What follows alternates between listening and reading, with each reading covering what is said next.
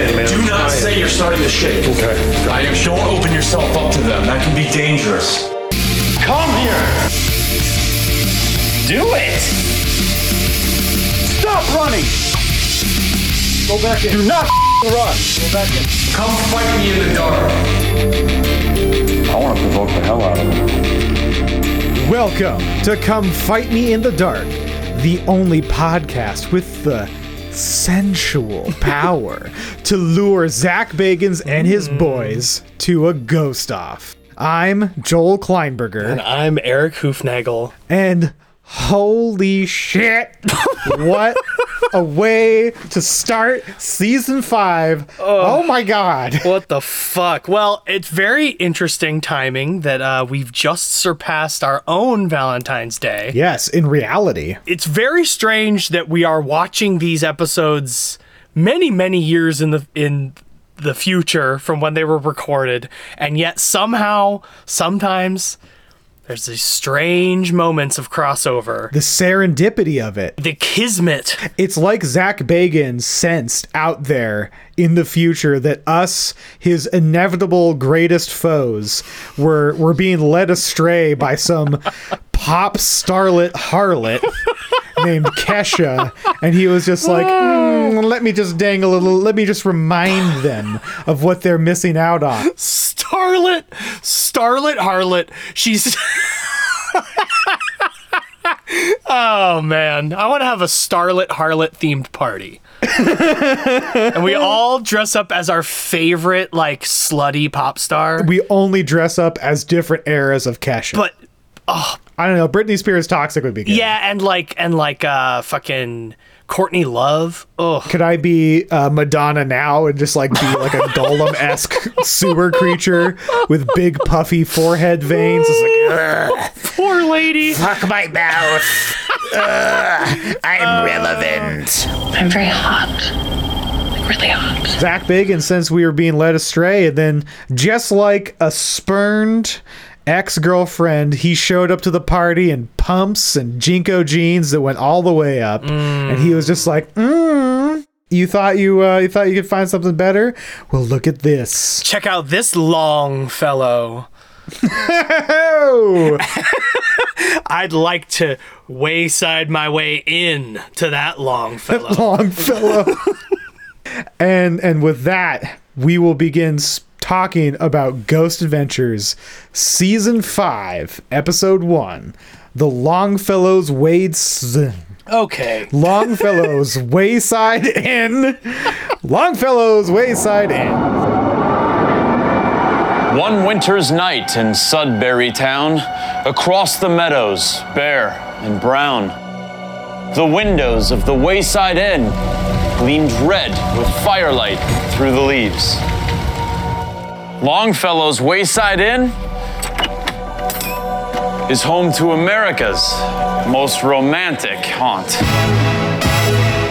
This does not look right, and I'm not comfortable sitting here at all with all these couples. Three guys chilling Valentine's weekend in a romantic cabin. Yeah, flowers, candlelit dinner.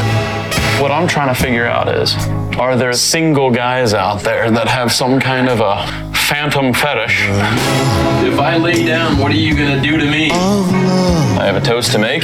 It's Valentine's Day weekend. I know that you're all sitting here and having fun with your loved one, and you're kissing over here. It's cute, you know. But I do have something that I would like to say. There's a spirit here of a woman that is very beautiful, okay? She's gorgeous, and that's who is my Valentine. That's who I'm gonna hook up with, all right? Happy Valentine's Day. Hello, Jerusha. I'm all alone now. Jerusha, I want you to sing for me. If I can get that experience, that encounter, I'll go along with what they want. And if she wants love, I'll give it to her. Whoa, whoa, whoa! Yeah, I don't. Just a gentle lay. I felt like I was being teased, and in all honesty, I wanted more.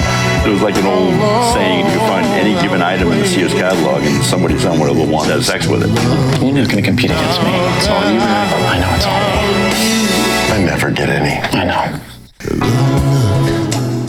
We may need to mention to our witches and warlocks that the timeline of Ghost Adventures is wonky as shit. There's been so many breaks and changes. Mandela effects are happening. Who the fuck knows?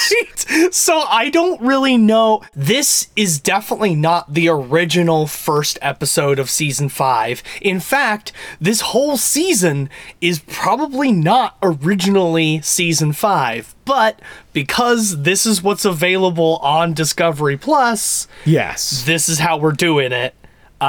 So if you all are GAC history buffs and realize that this is not the season 5 you remember, well, take it up with Zachy Boy, because it's not our fault. Take it up with the hobbits of space and time.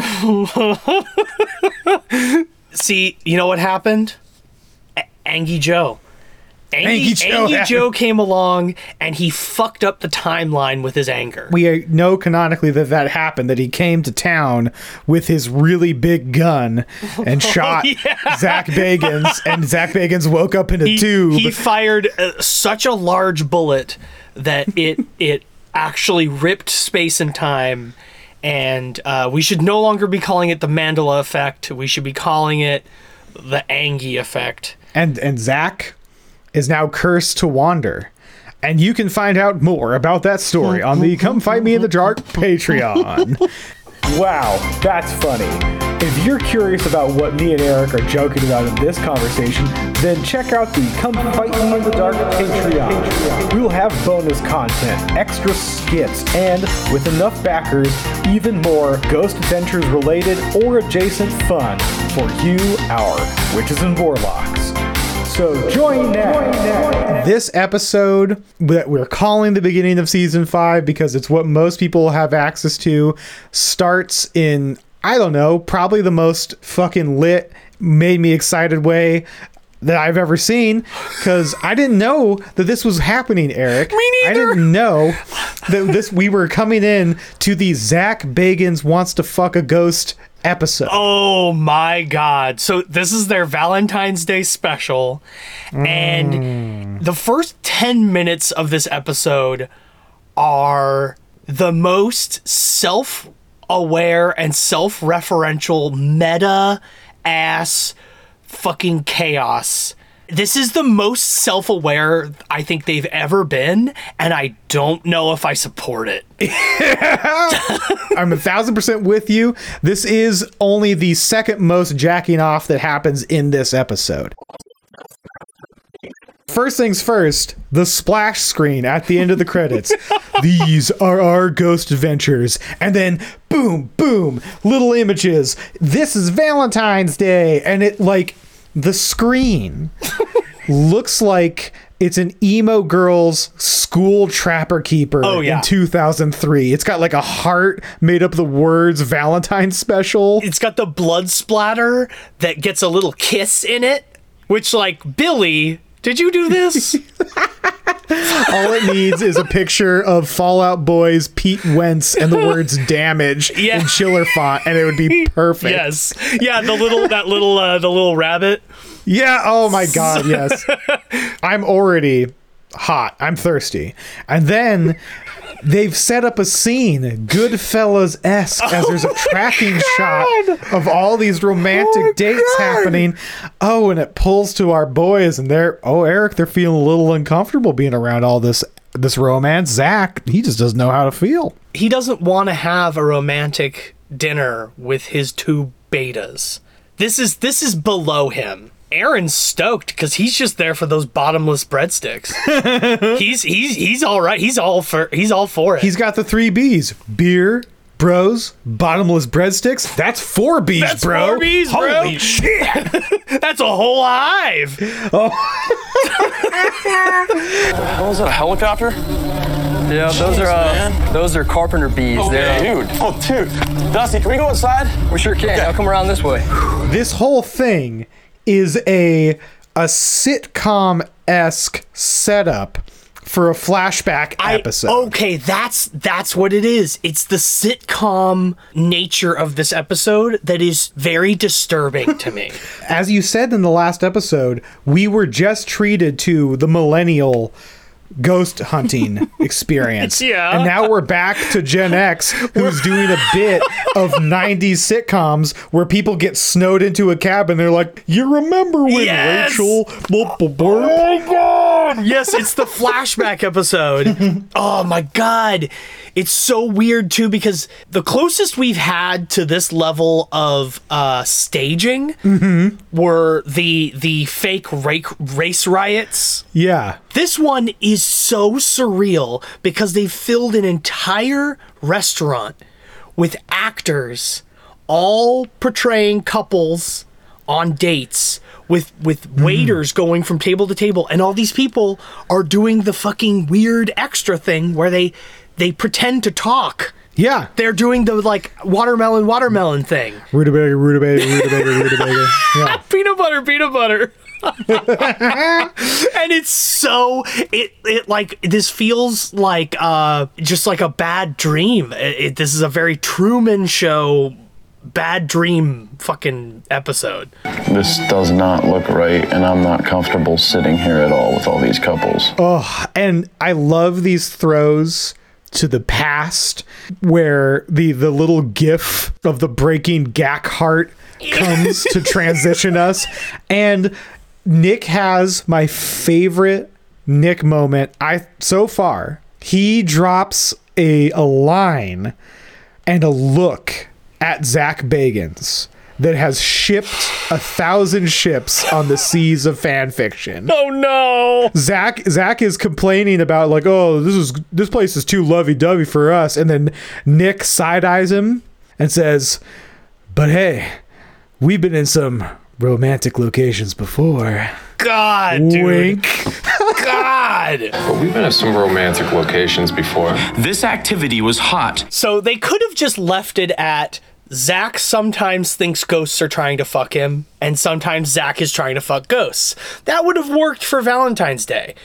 But then they decide to do this mashup of all the times they've encountered women being sexually assaulted by ghosts, and they set it to, like, royalty-free porno music, and they're like, well, that's romance for you.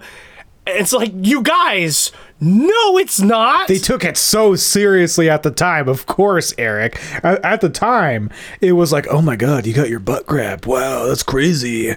Now it's just like, isn't that funny? Yeah, it cuts back to Aaron, and he's like, seems like people are finding love in all kinds of places. What the fuck, Aaron? Not okay. These are people describing having their hair pulled and having, like, being shoved against walls and stuff, and he's like, yeah, that's real love for you. There's a moment with I believe her name was Sarah.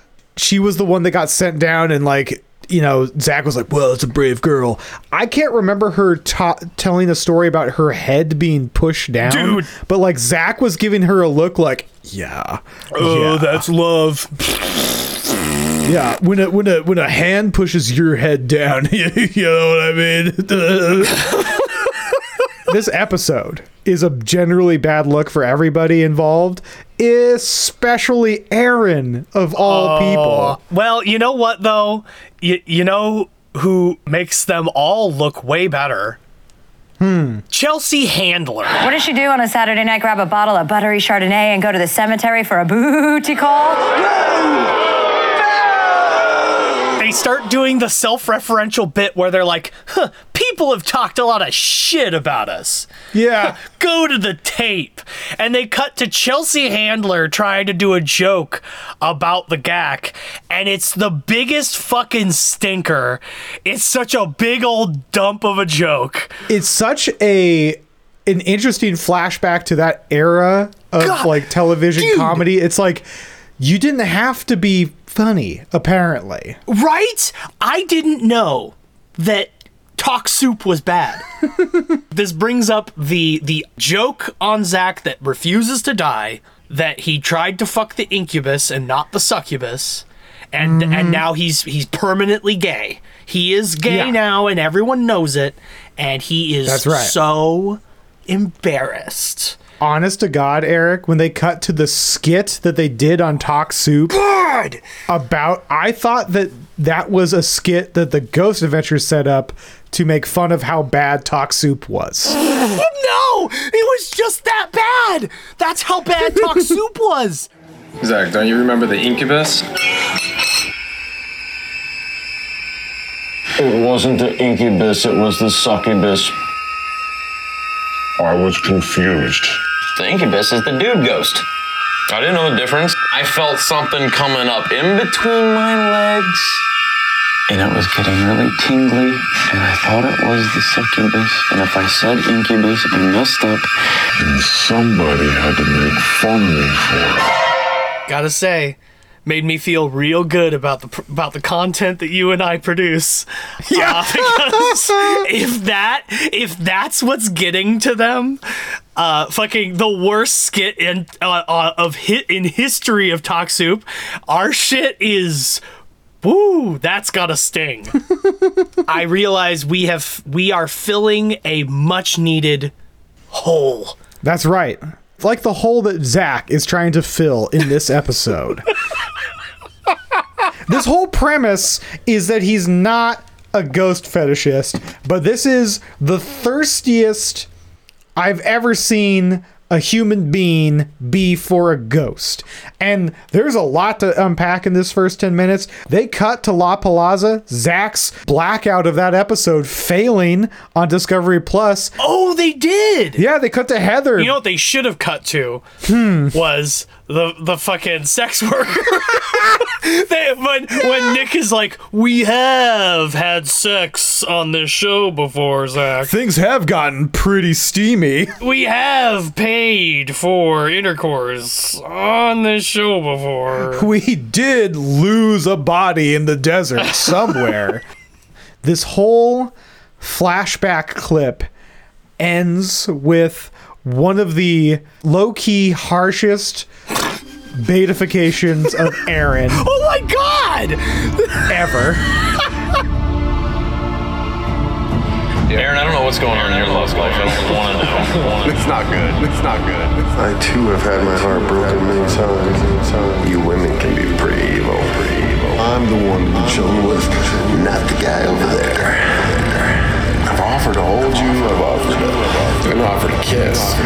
Hell, I brought you chocolates. A muscle man over here having experience. With me? But what if we really emphasized an entire lockdown on romance? This is the place. This is why I finally get some money. Bet your Valentine's and your gift. You don't get your gift because you're married. You're not going to compete against me. It's all you. I know it's all me. I never get any. I know. Oh, and he's like, so how's your fucking love life, little bitch? Not great. Like, it sucks. It fucking sucks. You could see the shadow of a neck beard growing on Aaron at this point. Oh my God. Why? Like, that was so unnecessary. I mean, we've all picked up on it. We've all picked up on the fact that Zach fucks and Aaron probably doesn't. This is true. But this episode is so meta, they are like playing caricatures of themselves. This episode upset the fuck out of me. Oh, fuck. It, like, ruined it. It's not as funny when Zach puts his boot on the back of Aaron's neck if Aaron's like, yes, daddy, this is what I deserve. It's me. Or, if he is, like, so... They're all so fully aware of it that it was written prior to the filming. That's when it gets weird. I don't like this. I don't feel good right now. I don't either. I have a stomachache, to be honest with you. Zach toasts the room to all these actors and declares that he is gonna fuck some ghost puss, dude. While they're staying there. Can you imagine being one of these extras? you're like, yeah, no, I got this gig. I'm just playing a background. Yeah, it's nice. You know, they're going to feed us, you know, get some craft services. It's going to be good. It's going to be fine. And then you get to sit there while these three doofuses fucking like yell at you about how you're all getting laid. Fuck you. I want to fuck ghost pussy now. It reminds me of the Brian Posehn story about being at a club and Dennis Rodman... entered the club and he just shouted, "Somebody's getting fucked tonight." That's the energy Zach Bagans is coming at this with, but at a ghost. There's a spirit here of a woman that is very beautiful, okay? She's gorgeous, and that's who is my Valentine. That's who I'm gonna hook up with, all right? Ew. We are at Longfellow's Wayside Inn in Sudbury, Massachusetts. Opened in 1716 by David Howe. It is purportedly haunted by the spirit of a woman. Jerusha Howe, the Belle of Sudbury. Who the fuck names their child Jerusha? People just named their kids shitty back then. It's all weird stuff. It's like the mixture of like three different names, and none of them sound good. No. The Belle of Sudbury, the most beautiful woman of the area, an expert of the pianoforte, Jerusha Howe. Well, this inn was set up by the Howe family. How? But I'm pumped. Well, you fucking idiot.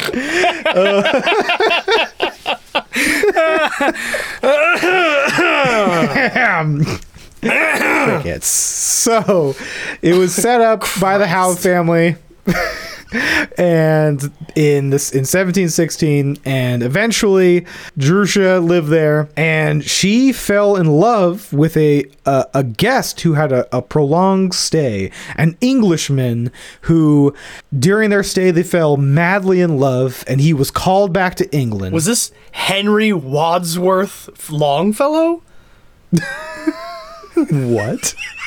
That's from the episode. They named the place Longfellow because of a guy named Henry Wadsworth Longfellow. Oh, maybe. And maybe that's why Jesher was so in love, because he was a Longfellow. How much mileage can we get out of that joke? In 1862, the poet Henry Wadsworth Longfellow wrote a collection of poems inspired by the Howe Tavern in Sudbury, Massachusetts. These tales of a wayside inn so captured the public's imagination that the Howe Tavern changed its name to Longfellow's Wayside Inn. You blew it! Like the name Henry Wadsworth Longfellow? I love it so much. You know, we're at a very interesting time in history where we fully recognize how evil the English Empire has been and is. Yeah. And how strange it is that a murderous, colonizing people would have names like Henry Wadsworth Longfellow. Of the Sudbury Longfellows. Chipperoo. He's here to take your children as slaves. Yes. That's something that I was thinking of too, because of course this is like a beautiful setup, right? This is chief period piece romance drama bullshit. A young woman in the colonies falls in love with a brave English sailor who's called back to queen and country, but he promises to return. I know, because she desperately wants to be Jerusha Wadsworth Longfellow. Jerusha Longfellow. And it puts in mind right away like of a noble English gentleman, but I couldn't, because of the way my brain works, just like imagine the scenario, and she's just really into anybody with a different accent, and he was just some ship hand. Hey, right, yeah, you got the bangers in my ass, ain't it? Come on then, love, show us your minge. Whip out your lips. Show us your fan.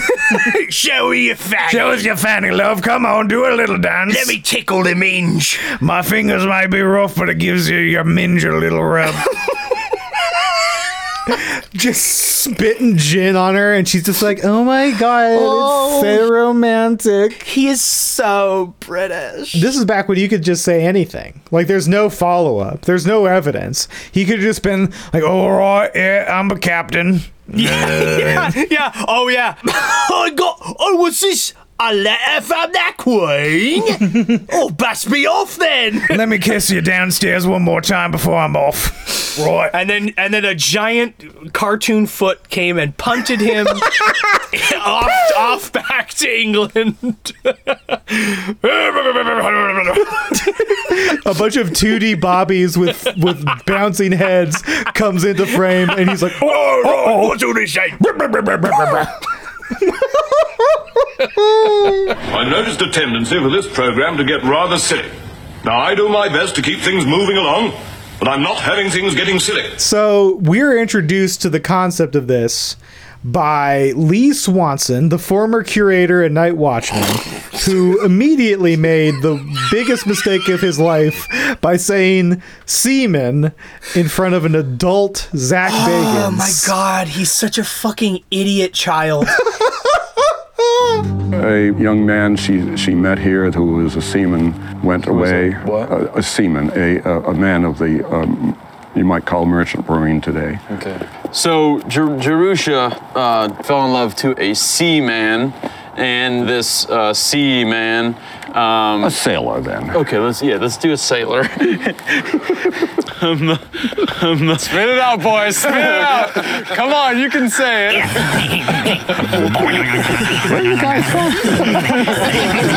The minute this I paused it, because I was so mad. Yeah. He's such a baby. But then you realize it's not just him. All three of the GAC, they are all on board. Oh, 100%. This dumb, tired ass fucking elementary school joke. This is a gentleman who looks like Massachusetts.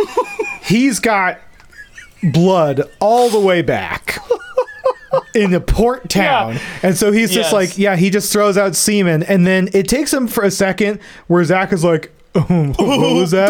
And he's just like a merchant marine. And then he's like, sees Zach's little face and hears Aaron going like, you could take the freeze frame of when he realized what these adults were laughing at, just screenshot that, put it on r/watchpeopledieInside. He's like, the interview is done because they can't stop laughing about semen.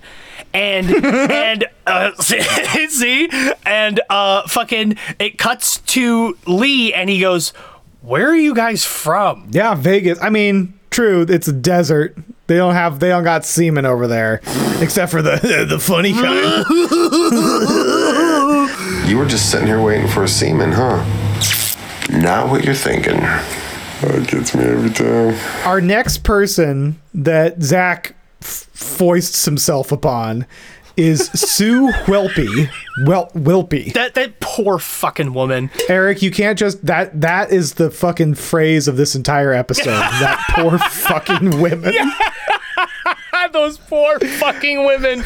No, so like she's at one point she's talking to Zach, and Zach's doing the whole like, so like, when we got some like phantom fetishists coming in here trying to bone some ghosts, like some freaks, like some fucking freaks. Not like me, but you know.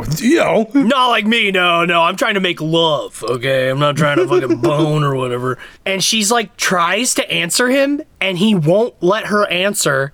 And that was the moment she realized she was working the front desk at the Clown Motel, because trying to fucking get a word in edgewise with Zach when he's horny and you're a woman, it's not gonna happen. Not possible. Honk, honk. It's not possible. She thought she had made it up in the world, a nice, well-appointed, historically significant inn.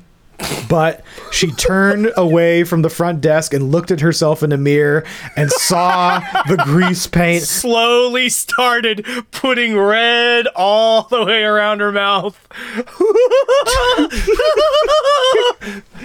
She took two steps to the back, and it just was, herk, herk. Why are my shoes squeaking?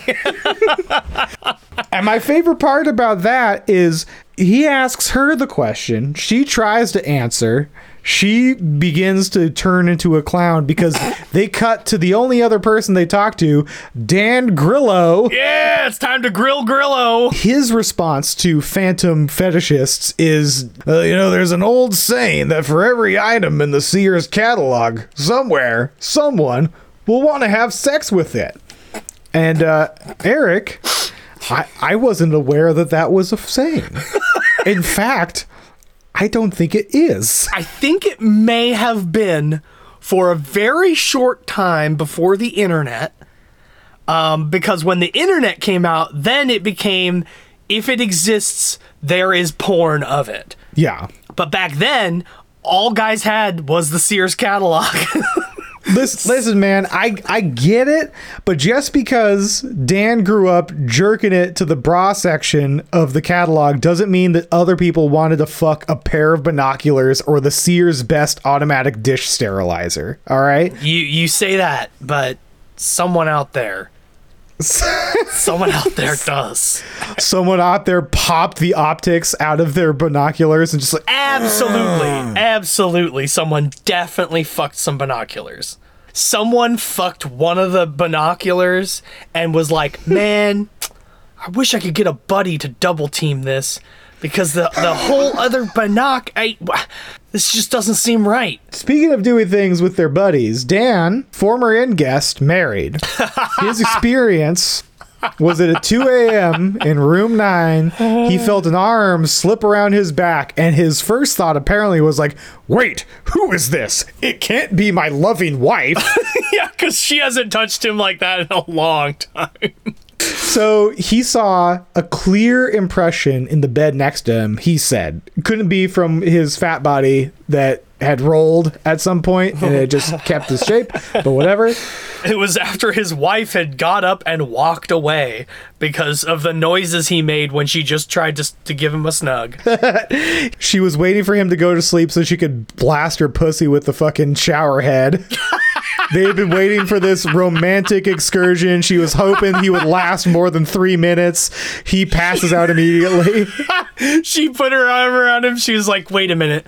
I don't love this man. I felt something, and then I heard what sounded like a high-frequency vibration and a high-pitched moan. I did notice where he says something that is maybe the saddest thing in this whole thing, which was Zach was like, was it sexual or whatever? And like he's like, no, I just felt wanted. Dan. Oh, and like, damn, I was like, I feel for this man so much right now. To me, there's this sadness that you feel throughout this place.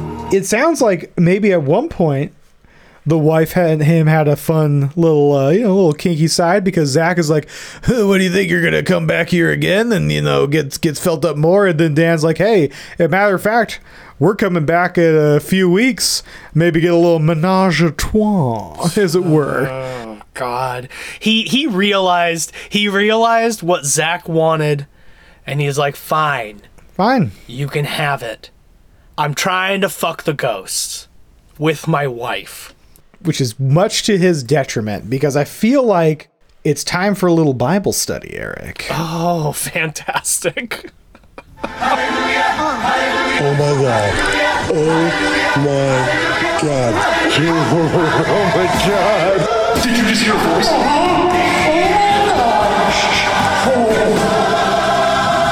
Oh. In Dark World by Zach Bagans, Zach paints a very different historical revisionist version of this entire experience, because would you say it's fair to characterize this whole thing that Zach is doing as making light of his attempt to get his dick grabbed by a ghost? Yeah. There's no debate about that. No, that's the whole fucking point of this episode. But in the section starting on page 74 entitled Sad Spirits. Oh, God. First, he tries to set up Jerusha. We all know that, quote-unquote, love is an impossibly difficult thing to find. Imagine when Jerusha found her true love only to have him disappear after fingering her minge. Those feelings and deep emotions were life-changing, and when that love does not return for you, there will be nothing left to do but to die from despair.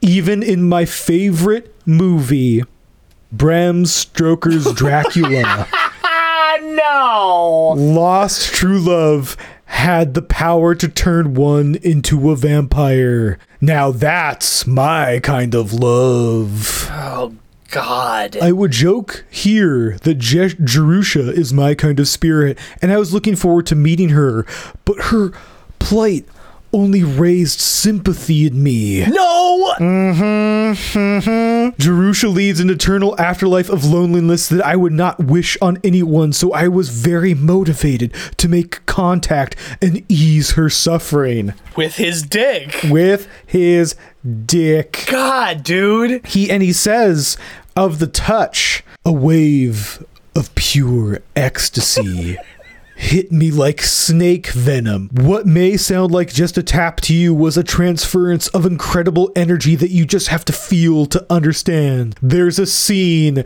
in Bram Stoker's Dracula, my favorite movie, where Keanu Reeves is being seduced in bed by several gorgeous, bloodthirsty, erotic vampires, and he can't do anything but sit there and be at the mercy of their trance. Dude.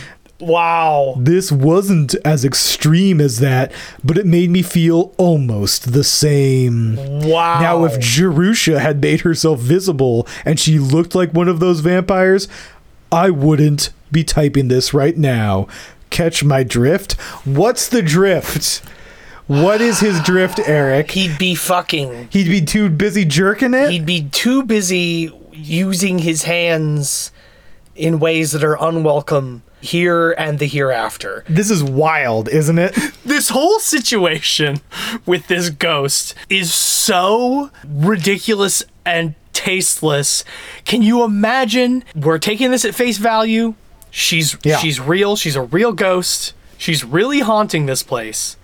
Mm-hmm. And it's become a tourist destination where fucking fat old men go to fuck her. Yeah. Even though they know that the whole story is that she died of a broken heart, and they're like, oh, let's go see if we can fucking fool her into thinking we're the semen. Yeah. And then she's gonna come over and jack us off. Yeah, boy. It'll make us feel like we're in Bram Stoker's Dracula and we're Keanu Reeves. Talk about fucking hell. And speaking of ruining things, poor Dan, you know, he wanted to play along with Zach, and then Zach prints this fucking book a couple years later in the Did You Know blurb in this chapter.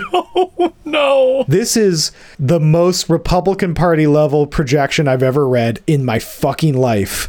The first time I've ever witnessed a fetish up close and personal, the possibility of having sex with a ghost. I interviewed a big, burly guy who talked about how much he enjoyed the feeling of when Jerusha put her arms around me in bed, and then he went on to say that his wife and he were booking the room again to possibly have a ghostly menage a trois. I laughed, but then the room got silent. He was serious. No! Wow. ... Okay. Jesus Christ, Zach. Slander. Jesus Christ.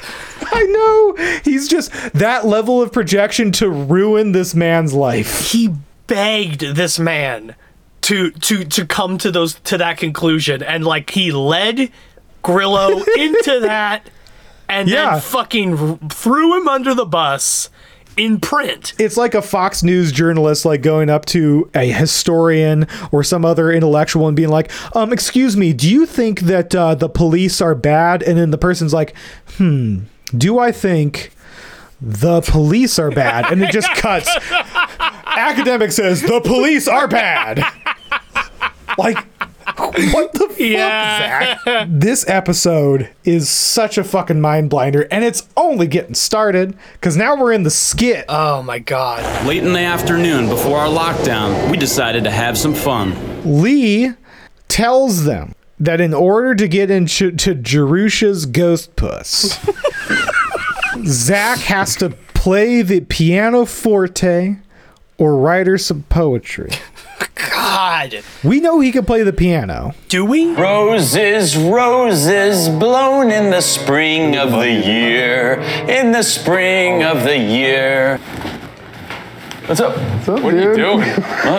It's again this meta narrative of the show where they become self-aware, where Nick and Aaron are like pretending as though Zach is not mic'd up. He's like, what is this that we are hearing? That certainly sounds like Zach playing the piano right now.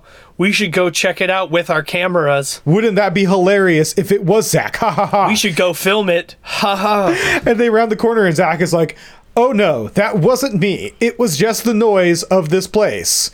It must have been music and singing of another person. You two are deeply mistaken. You are in error, my friends. You two are real dumb for thinking that I was the one doing that. I am going to walk off camera outside for no purpose. And then they cut to him trying to write poetry. You are like the sunshine of my eyes, 'cause when I look at you, I'm surprised. Your smile glows like snow. That's so stupid, Zach. It's so stupid. Looks like he's reading poetry. Your smile. I'm on it. Dude, I swear, like, I don't know why this whole self-awareness thing is so disturbing to me. Because then they're doing the whole thing where he's like reciting poetry and the boys are chasing him around with cameras, and he slips on ice and biffs it super hard. That's the part that brings it back to reality. Oh, there goes gravity right there. That pratfall seems planned as well. Eric, Zach is in his mid-30s at this point. We also know that Zach does his own stunts, Joel. Bud, if I took a blow to my back like that right now, I wouldn't be getting up for a while. There's no way in hell he intentionally fell on that ice. They blocked the shot because he was going to come around and he was going to look at the cameras and be like, oh no, I'm shy. And then he ate it. You know why? This is my theory. This is why I know that it's real. Oh. And this is deeply uncomfortable for me. Mm. Because I got about 2% of respect for Billy Tully, the editor here, because he edited this as I would. He lets the scene play out normally. Zach eats it. He plays it back again so we can watch it, and then right as Zach makes impact, he uses the Ghost Adventures boom noise. And then he plays it in super slow-mo so we can hear the... Yeah, he did put in the... What was the... He was like on a certain word. Feather. Exactly. Butterfly. Dude, you all right? Oh, poetry. I mean, that was funny, but I will maintain, Joel. I'm sorry. I think this was set up. Because you can look around, there's only one patch of ice. And it's right there, and he just happens to be briskly walking by these two guys who are filming, and... no, I think they were like, hey, you should slip on that ice. I think that he hurt himself more than he wanted to, but I think it was planned. Hey, I want that to be the reality because I am deeply uncomfortable with this odd camaraderie I now feel with Billy Tully, this butthole mouth pudding person. Like, I'm not comfortable with the fact that my brain was like, respect, Billy. Ooh. Do we know that Billy is editing all of this at this point? Of course, he is their pig now. Aaron has moved up to the point he is a pig on two legs. Billy continues to root around in the rubbish for truffles that Zach drops for him. Paranormal investigations, a mysterious phenomenon squad, pimps. And then we get to the most uncomfortable, I think probably what goes down in history as the most uncomfortable segment of Ghost Adventures.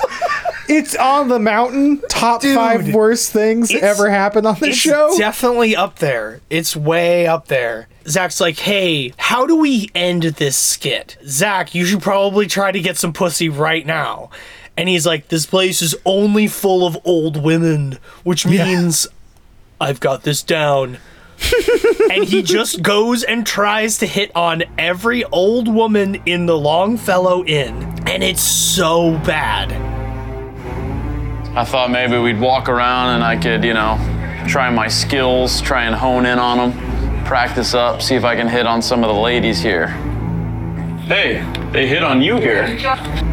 'Twas the thistle through the gleaming moonlight to where your hair shone like diamonds through the night. It was the one that got away that only made my heart grow fonder, for I shall weep for your return until our midsummer's night. It was one night where you took my hand, where you came down the stairs, and it was a man. Before, in the dinner scene, which was established with extras, it's fine for him to raise his glass and to say that he is going to crush Ghost Puss. Yeah, everyone's paid. Everyone's paid. Probably deal with that NDA. He's got some NDAs. Zach might touch you in very inappropriate ways. He might get possessed and attack you. It's the Billy Tully clause in all the contracts. Yes, the Billy clause. But yeah, unlike that, these are just guests. And like the first woman is so nice. She's like, oh, I love you. I love your show. We were just watching it last night, but Zach is on a quest to make things the most uncomfortable for everyone involved. So he like long holds her hand and he says, I love you too. Dude, well, it gets worse because then he holds her, he keeps holding her hand and he looks at the camera and he's like, huh, they hit on you here. And she is not smiling. No. She's just standing there like, what did I just get myself into? She's looking off camera and be like, Harold. This cannot be the Zachary Bagans of television. This cannot be him. We saved up 2 years worth of salary for this romantic getaway, and already I am as dry as the Sahara because of you, young lad. Oh, man. And then he chases this woman. Are we going to forget about the fact that Zach went up to a trapped woman on her job? The person contractually obligated to smile at the customers. Man, I mean, it's probably not the worst thing that's been said to her that day, even. Yeah. She at least can expect this kind of weird treatment working at an inn that caters exclusively to weird, horny old men who want to fuck a ghost. These people are turning this into the Clown Motel. She is another employee who had no idea that morning she'd be working the front desk at the Clown Motel. The gift shop at the Clown Motel. Oh, man. Her hair goes up in green tufts. No!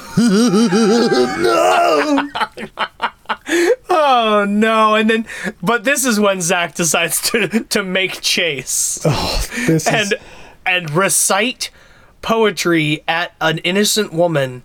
Oh, my God. As she actually runs away from him. Yeah. I don't know what the fuck is happening at this point, because this whole episode has been so meta and so self-aware and so self-referential that I don't know if any of this is real. This part, I'm pretty sure is, and Zach just thinks he can get away with treating women like this. Like, she seems like a guest that Jess walked in, and then cameras are in her face, and some goth bro is like vampire hand stretching out to her. Yes, Rose, by any other name.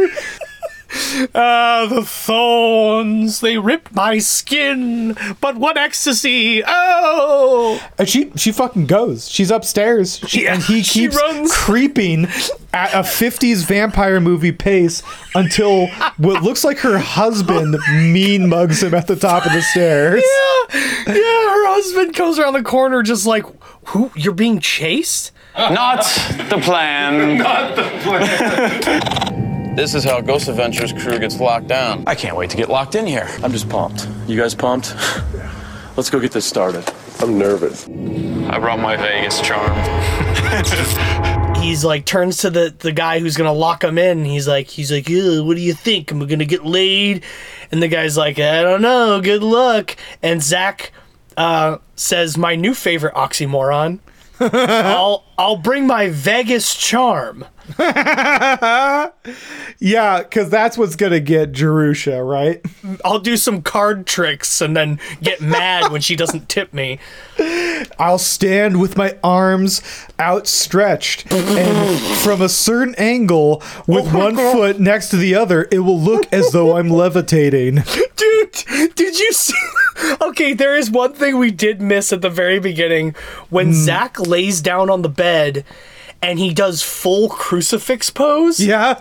Like, okay, we do know how he sleeps, which is shirtless with his arm hanging off the bed. Across diagonal. Fuck boy. Yeah, fuck boy.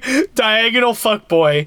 Now he sleeps on his back, full crucifix pose, taking up his all the bed. The Bible has shown us the light and the way through the words of the prophet himself. Yeah. Praise be to the Bagans. He says Bram Stoker's Dracula is his favorite movie. He wants to be Keanu Reeves, spread eagle in that bed with three vampire women all up on him. Is this your bed? Is this where you sleep? Zach goes through his drawers of toys that he's bringing to maximize this sensual ghost experience. As they're going through their arsenal, they show that Billy Tully, appropriately, is in a van outside watching and listening on hidden devices. He's in the cuck van. It's so funny. Like, they're like, no, dude, like, we gotta make sure this ghost is ready to fuck, okay? Yeah. Aaron is enough to scare her off, okay? We need to make sure Billy is as far away from this place as possible if we're going to have a lady be sexy. Yeah. And he's just in there with his multi-camera feed and his listening devices like the fucking gross pudding person pervert that he is. Dude, it's so funny. And while we're locked down, just outside in this van is our audio video tech, Billy Tully. What do you think Billy did that made them decide it was so necessary to lock him in a van? I don't know. Like what happened between him being put right in the middle of the action at Bonnie Springs and now being forced to sit in a van off site? I think holding a hug from Zach a bit too long.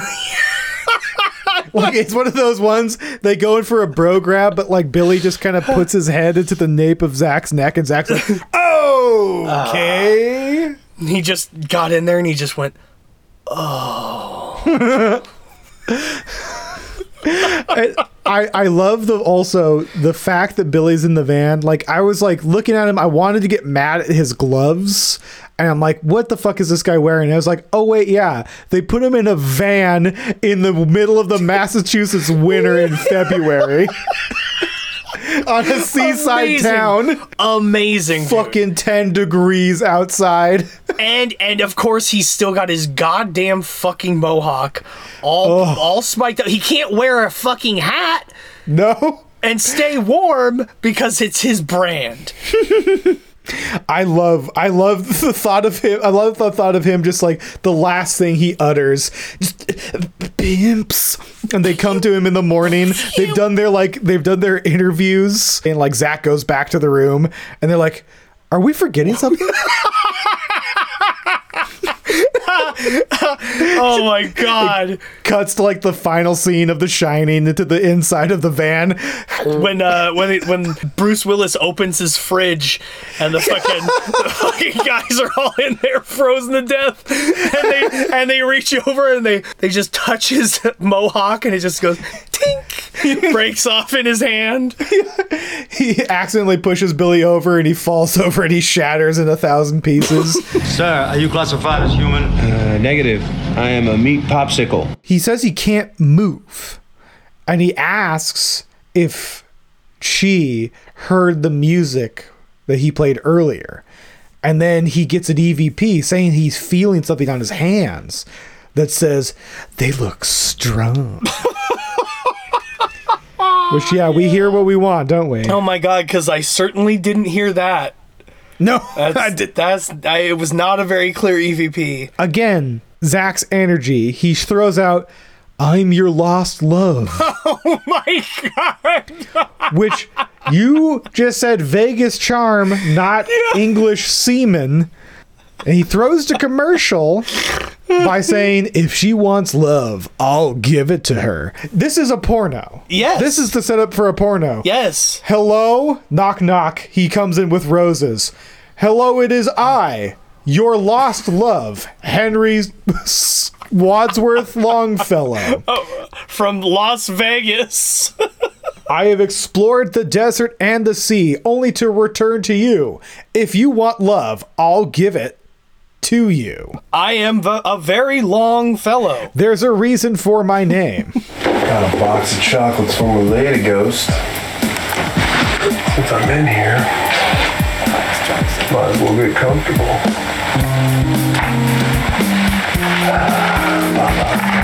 Can we talk about how they keep cutting to Billy in the van over and over, and like every time he's just like he's freezing and he's just like licking his lips and looking at videos of Zach Bagans, and he's like, oh, Zachary, my lord, yes. I love to watch you move through the halls with such grace and efficiency. Straight up, like, if this is a porno, there's elements of creepy voyeurism, because goddamn fucking Billy is such a creeper. Of course, Aaron Goodwin cannot hold a candle to you, my lord. Can you imagine?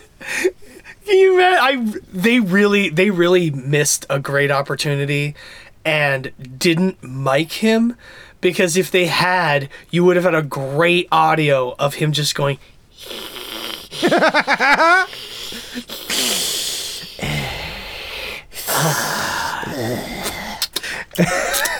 I'm surprised in the scene where Aaron suggests that he feels something on his leg, we didn't just hear from outside like a door slam and just like and then the door smashes open and Billy just leaps on the bed and just starts beating him. No, it's for our Lord. It's not for you. It's not for you. Please don't hurt me. I'm not here to be hurt. There's a very funny moment here where Zach, he's describing the full spectrum camera. Mm-hmm. He's like, it's not as crisp as a single spectrum camera, and it cuts to the lowest quality potato fucking image that they are obsessed with. It is the worst. These are the lowest. This is like when webcams first came out and they were only in black and white. You could clearly see the outline of a woman in a flowing dress. It's like, bitch, I could clearly see light distortion pixels. I can't even tell if that's a bed. Well, and speaking of unconvincing, they finally go to rooms number 9 and 10, and just as Aaron is complaining about how there's no action. Nothing's happening. Zach has put the spooky speaking spell on the bed, and it says, according to him, gentle lay. You don't always have to fuck her hard. In fact, sometimes that's not right to do. Sometimes you gotta make some love. And fucking give her some smooches too. Sometimes you've got to squeeze. Anyways, did you hear gentle? Because that's not what I heard. Oh. And this is a slight fedora tip. Oh. Oh. The fedora is on my head because Zach is clearly trying to suggest what the words say to fit his narrative of wanting to get his dick wet. What? Joel, he'd never do that. He'd never switch things around to fit his narrative. Eric, my three-sectional staff has whipped out and I have smacked down on both of his shoulders to drop him to his knees in front of me. Because that said, clear as day, as clear as a spooky speak and spell can get, cuddle. Really? Listen to it again. Go to the tape. Cuddle? Yeah, which changes the entire dynamic. Because we know that Zach Bagans wants to get his dick wet, which a gentle lay implies a slow, Tenacious D style fucking. But cuddle lay just means she wants you to lay down and give her a little snug. I feel like if it said cuddle lay, they would have stuck with that because that matches the story from Grillo. Eric, we are building up between us what will eventually be one of the greatest anime portrayals of all time. Because this is yet again, my three sectional staffs were about to hit Zach Bagans, and you threw shuriken. Yeah, you throw a shuriken into one of them and just knocks it, and I'm like, huh? And you look and I'm pointing at you. Brother, what are you doing?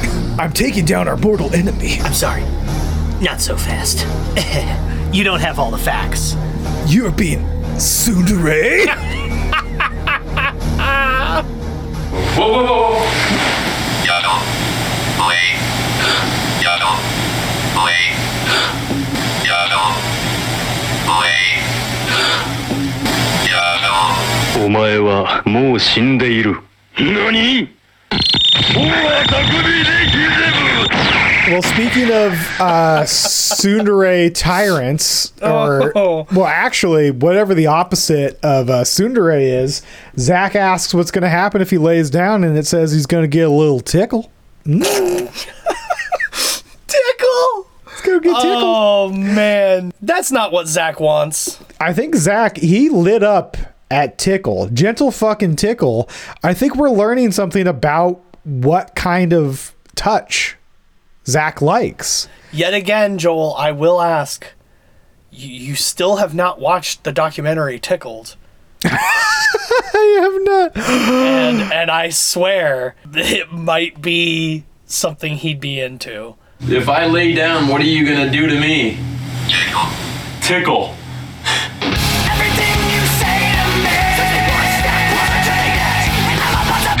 And this is, again, an interesting spooky speak and spell session. They've either gotten better at programming it to say what they want, or it's turning out to be a decent piece of paranormal equipment. Yeah, it's getting some good ones. He asked what happens if Nick would lay down, and it says, affair. And then, again, we hear a door slam and steps, and Nick's wife appears with three children in her arms, like, what are you doing? What's her fucking name? Three children in her arms. Volvia or something like. I forgot.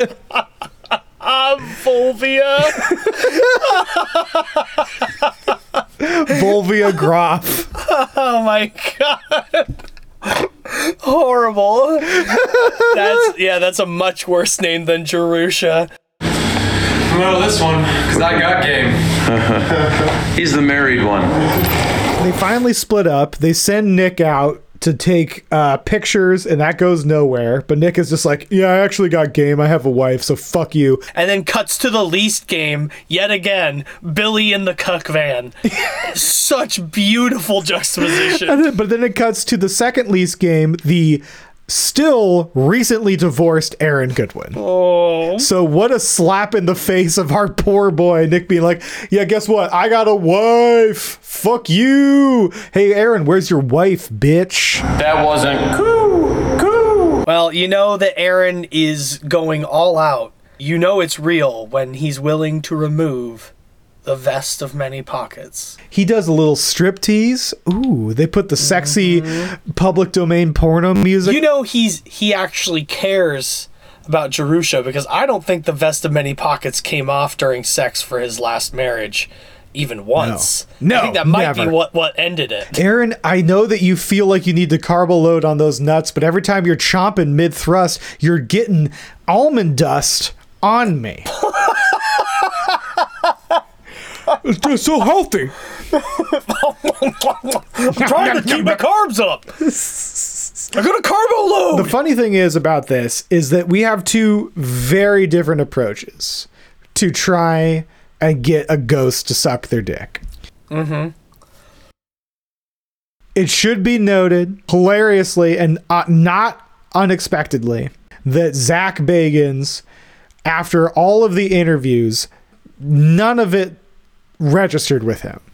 He did not care about what Jerusha actually likes, because at no point during this lockdown did he read poetry or like bust out a Bluetooth speaker or a tiny little CD player and play piano music like they've done in the past. People literally spent all day telling him she likes poetry, she likes piano, she likes poetry, she likes piano. And then Zach is just like, come touch my dick. That's it.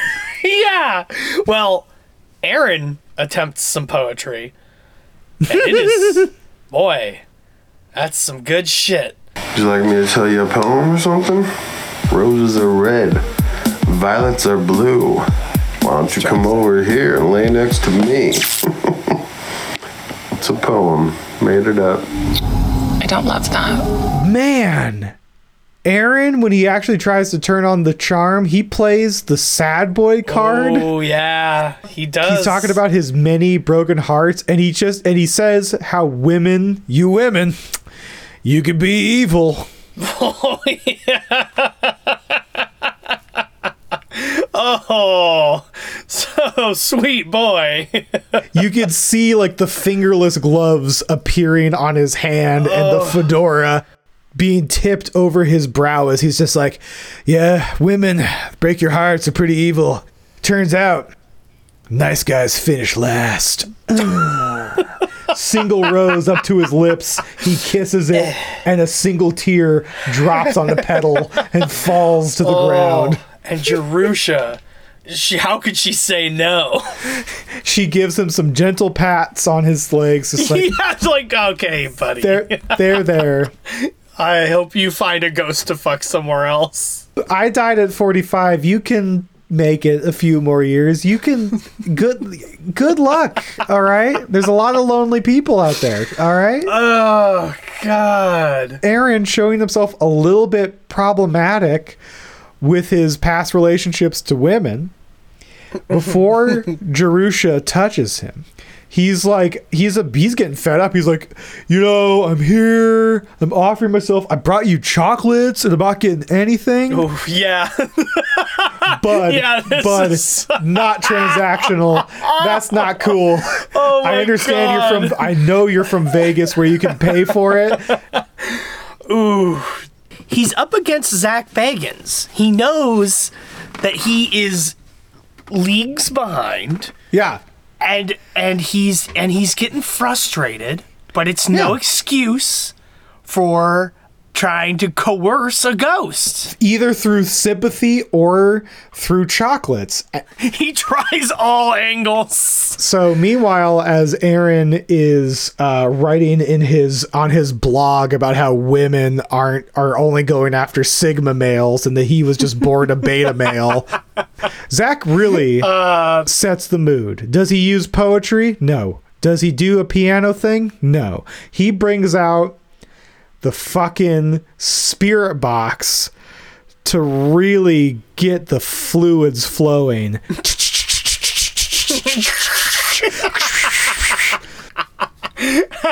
which is exactly the sound you'd hear if Billy had been mic'd. Because he is furiously masturbating at this point, just watching this scene of Zach, and he's like, oh jeez, disrobe please, just disrobe a little bit. You're warm in there, isn't it just too warm? I think Billy, in the throes of passion, probably, if you did an audio file side to side, it would sound exactly like a turtle fucking if you sped up the turtle fucking.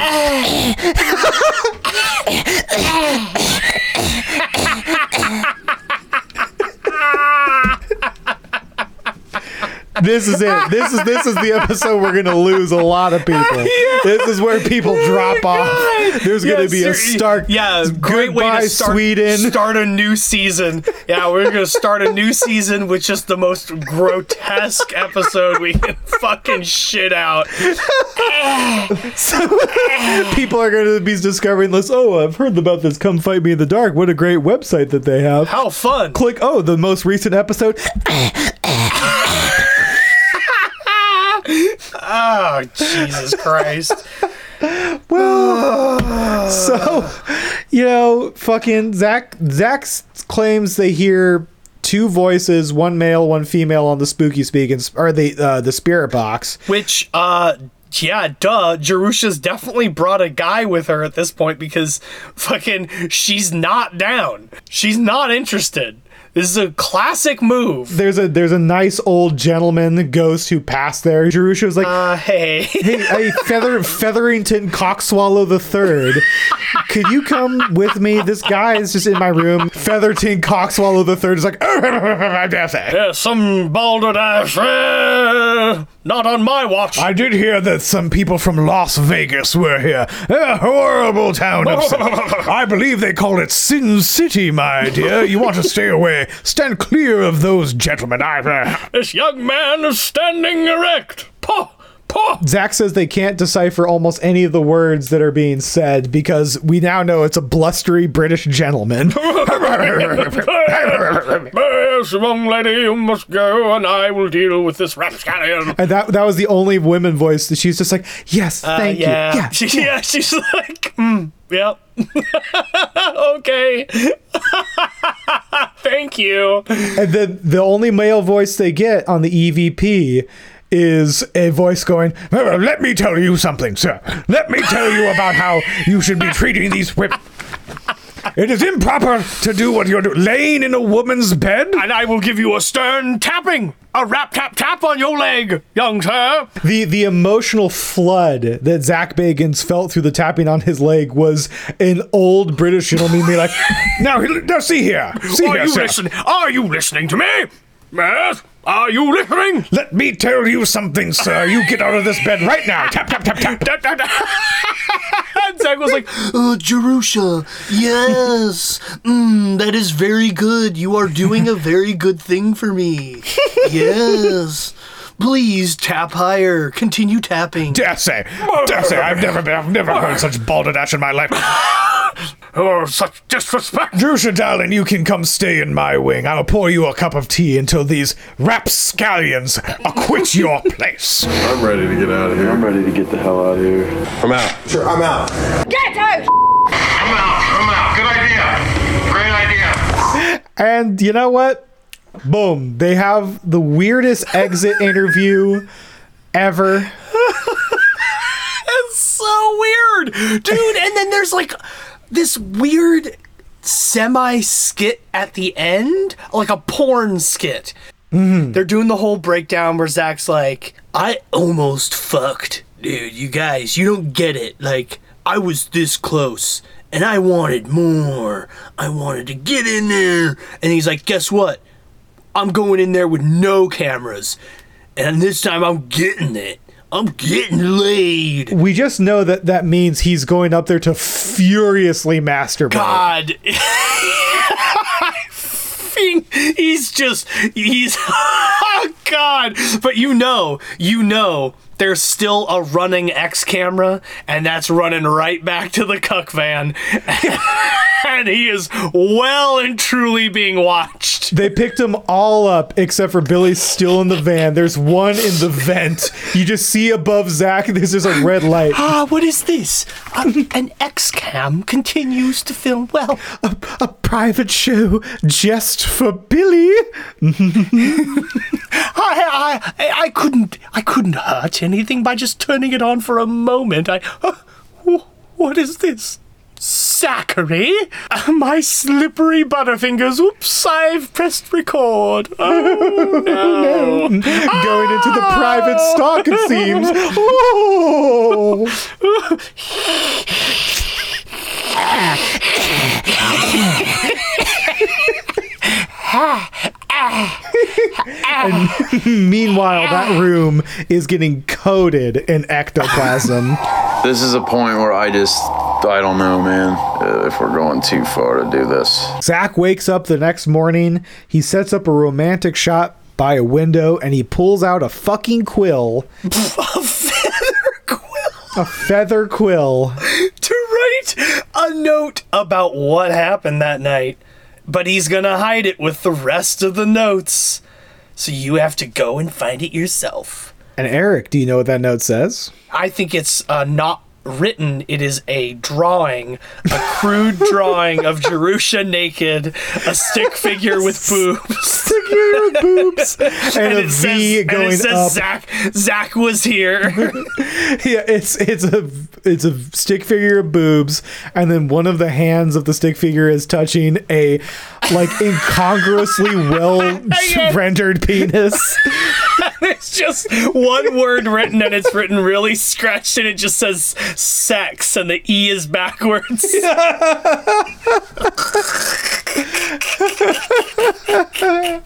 Well, we'll never know because somebody stole the note. Oh my God. People have been trying to track down the Zach note for years, which means either he only did it for the last shot because he was using the feather quill and it doesn't work, or shit, we know what happened to that note. Billy Tully snuck in. Fucking rolled that thing up and slid it right up his butthole. No one will ever know your secrets, my lord. They're safe with me. I will read this to myself every night before I go to sleep upon the body pillow of you that I've crafted by hand.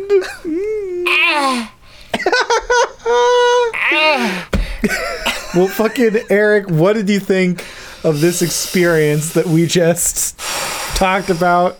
Dude, this is the swap of how we felt about Conjuring Kesha.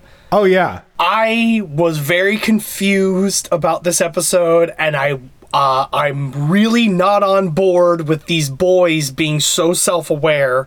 The internet was a mistake. The internet shouldn't have happened. The internet ruined it. They should have never known what we all thought. They should have never known what joy their unfiltered stupidity brought the world. And now the subjects of the zoo have realized. God, yes. Truman knows it's a show. And you know what? I am on the opposite side. Maybe it's because I'm coming off of Conjuring Kesha and, like, Zach Bagans never looked at the camera and was just slow blinked with his mouth open, just like, ah. But it did make me feel off kilter. Like, fuck me forever, Witches and Warlocks. I don't know what I'm talking about. Don't listen to me about what's stupid. or what's not, because Zach Bagans giggled for like 30 minutes about the word semen. So yeah. Post satire, post reality, it's over. Dude, it's dead. Dude, it is. No, reality is dead. Well, you know what? The one thing that isn't dead yet. That's Zach. Zach Bagans. Oh, well, we're done with him. That was coming on a little strong. But we are we are not saying that this podcast is in any way, shape, or form a threat to Zach Bagans' life, but we are challenging him to a fight in the dark now. That was great, Joel. It was bad. That was a solid intro to season 5. Come fight us in the dark. Come fight us in the dark with limited liability. This is very dangerous, guys. It's like we're going in for the attack. I would be ready to perform an exorcism. Show me your power. You guys are playing with fire. We have unlocked, through the words of Zach Bagans and his actions, such an easy way to ruin his entire existence without violence. Mm. We make a trap of his own design. We say, listen, Zach, we're amateur ghost hunters. We stayed at the Longfellow's Swallows Inn or whatever the fuck it's called. And we in room 109 got this EVP, and it's a woman saying, Zach, come back. Easy to fake. Yeah. We get Zach to go back there. We've booked the room for him. It's all set up and done. It's no camera crew. Zach is just there to get his dick wet again. Mm-hmm.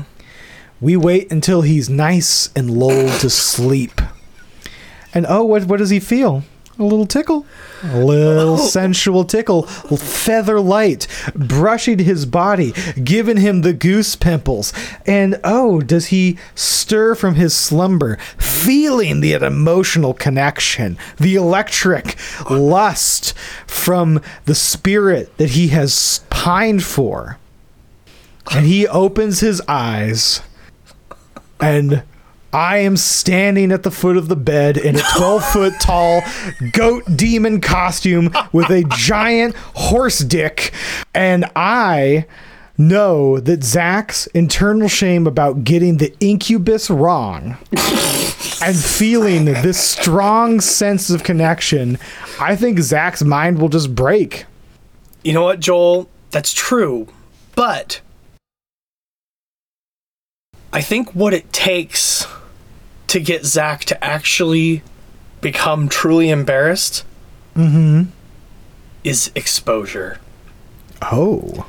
The one thing your challenge is missing is people seeing what's happening. So, to further your challenge, oh boy. I will be setting up a ton of X cameras. We're going Big Brother style. Oh yeah. Behind every mirror, every lamp has a mic. We're fully documenting this whole situation.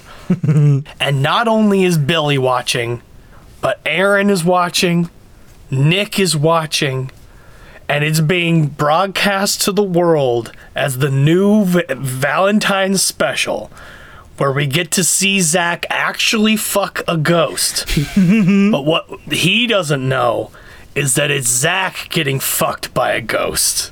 Oh, no. And that's Joel Kleinberger. In a 12-and-a-foot the hat. The goat demon with a large penis. And it's hosted by Billy. That because of course we get Billy on our side. We tell this is the most romantic thing that Billy has ever experienced. This is he knows his Lord would want this. And of course Billy sets up 1,000 X cameras because he wants the experience, and he realizes in the last moment his pudding mouth drops agape as much as he can in horror. It's like about a quarter size. As he realizes that he's been a party to the destruction and embarrassment of the one person he worships the most. And then Zach Bagans looks at the camera. It's like, Billy! And that's when I'm there. When Billy attempts to pull the plugs. No, no, not like this. No, not like this. And that's when I'm there. And I take him aside and I pull him to the corner. I say, no, Billy, you're gonna watch. I hold him by the mohawk, just both my hands flat. And simultaneously, Zach and Billy put their hands on their cheeks and do the Home Alone scream. Is that all you can do is just make some stupid little noises? Because that's not gonna make me scream like a little girl. Dance floor is yours, show yourself. Witches and warlocks, those who are here, thank you so much for listening. I cannot believe people have followed this shit all the way to season 5. Shout out to fucking Australia. Big shout out to fucking Chris. Chris in Australia. I can't believe down under. We've reached all the way that far. Jesus. Witches and warlocks, thank you so much. Join us next time for what sounds like one hell of a time. It's a 2-part lockdown in Salem, Massachusetts.